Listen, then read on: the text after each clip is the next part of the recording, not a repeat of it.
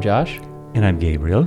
And today on Reading the Gospel, we are studying the event, a daughter of Abraham with a disabling spirit. This is found in Luke chapter 13, and we're going to read from verse 10 to 17.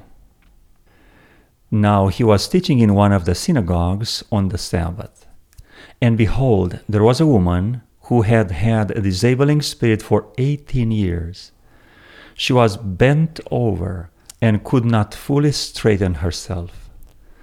When Jesus saw her, he called her over and said to her, Woman, you are freed from your disability. And he laid his hands on her, and immediately she was made straight, and she glorified God. But the ruler of the synagogue, indignant because Jesus had healed on the Sabbath, said to the people, There are six days in which work ought to be done. Come on those days and be healed, and not on the Sabbath day. Then the Lord answered him, You hypocrites! Does not each of you on the Sabbath untie his ox or his donkey from the manger and lead it away to water it? And ought not this woman, a daughter of Abraham, whom Satan bound for eighteen years, be loosed from this bond on the Sabbath day?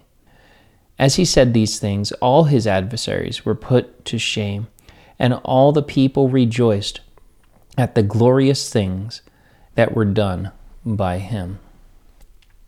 To be fair, doesn't the leader of the synagogue have a point? Jesus, God gave us six days in which to work, and, and couldn't they come on the other days to be healed? Why do they need to come on the Sabbath day? If that's triggered a big commotion in the house of God, in the synagogue, and would have transformed the holiday of worship into a healing marketplace and coming and going. Uh, maybe he had a point.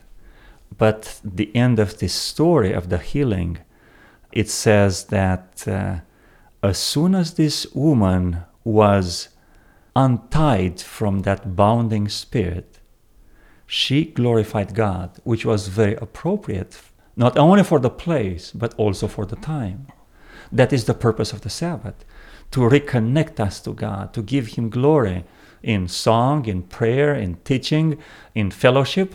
And I think that was very much appropriate. And this is what Jesus Christ's uh, point was.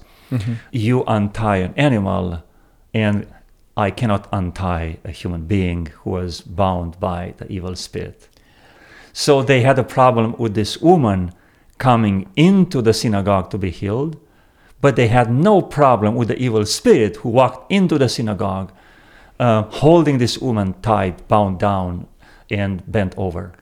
Yeah, and we see the Pharisees are willing to allow Moses. You know, Moses gave the the rule that hey, if your donkey falls into a ditch, you can go get him. And so they, they make these variances. Uh, they're they're very nitpicky and, and very choosy on what is allowed and what is not allowed.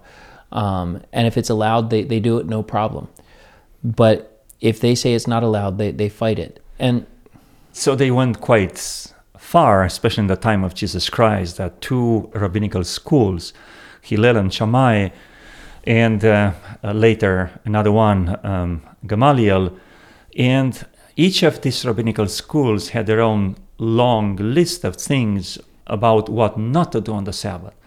And um, if you put all those lists together and you go into all the details, there are more than 5,000 items on that list. Mm-hmm. And most of them are quite ridiculous. This is what Jesus Christ said.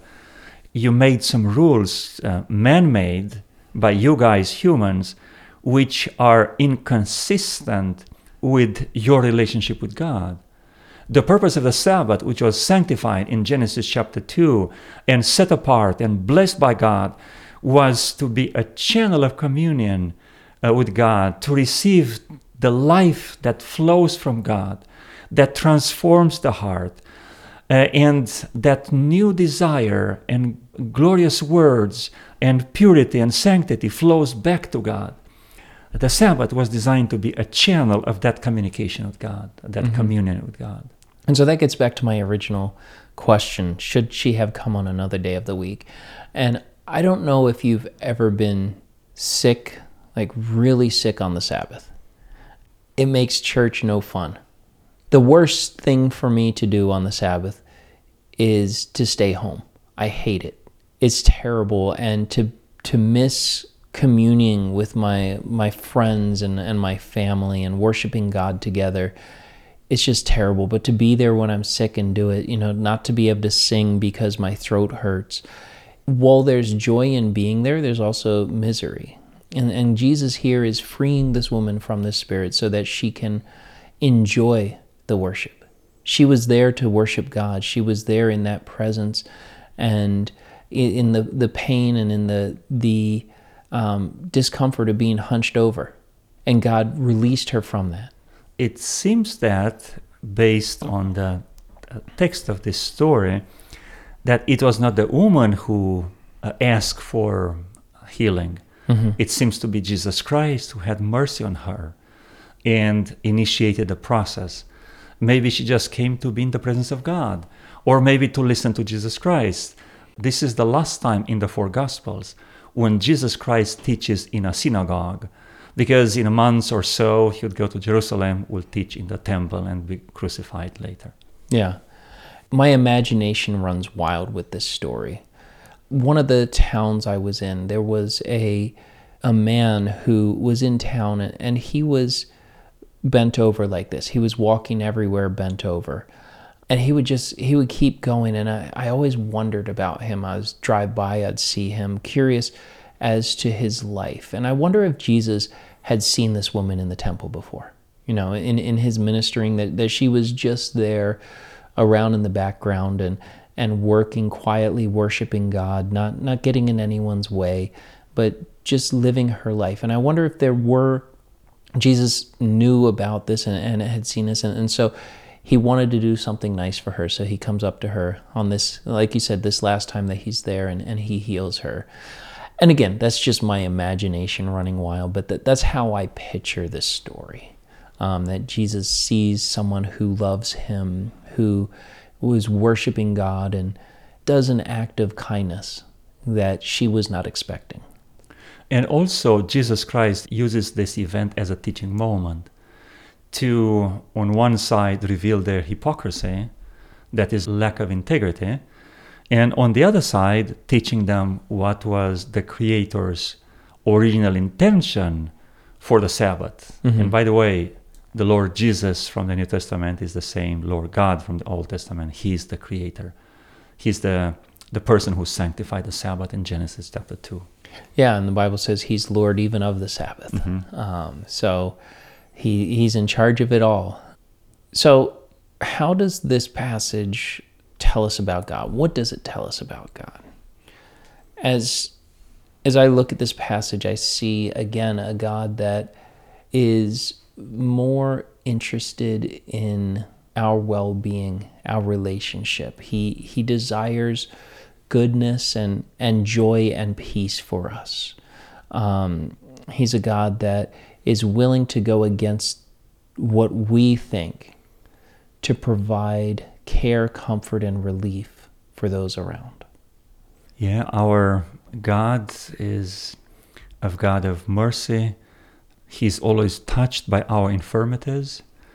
And uh, even beyond that, I see this synagogue and this event as a battleground for the cosmic conflict because, because here we, you see Satan and one of his agents who has been bounding this woman for 18 years. Mm-hmm. And on the other side of the front line is Jesus Christ and his disciples. He was, you know, just founding, just founded the Christian church, training his disciples by word and this time by example. And uh, at the same time, Jesus Christ was moving that front line between the kingdom of darkness and that in the kingdom of, of light. And uh, the front line that Sabbath day was going straight through that synagogue. So I see the great conflict being manifested here. And Jesus Christ came to preach the gospel and to cast out the demons. That means to expand his kingdom. Very nice. So what is this passage teaching us today, and what are we going to do about it? What I like is, and uh, I like that you included that in the title.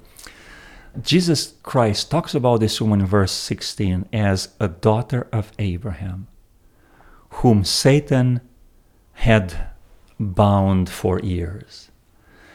What I took from this story is that uh, I'm a, like to see myself as a son of Abraham, and by extension, the Son of God. Mm-hmm. And all of us are both created and, secondly, adopted as children of God.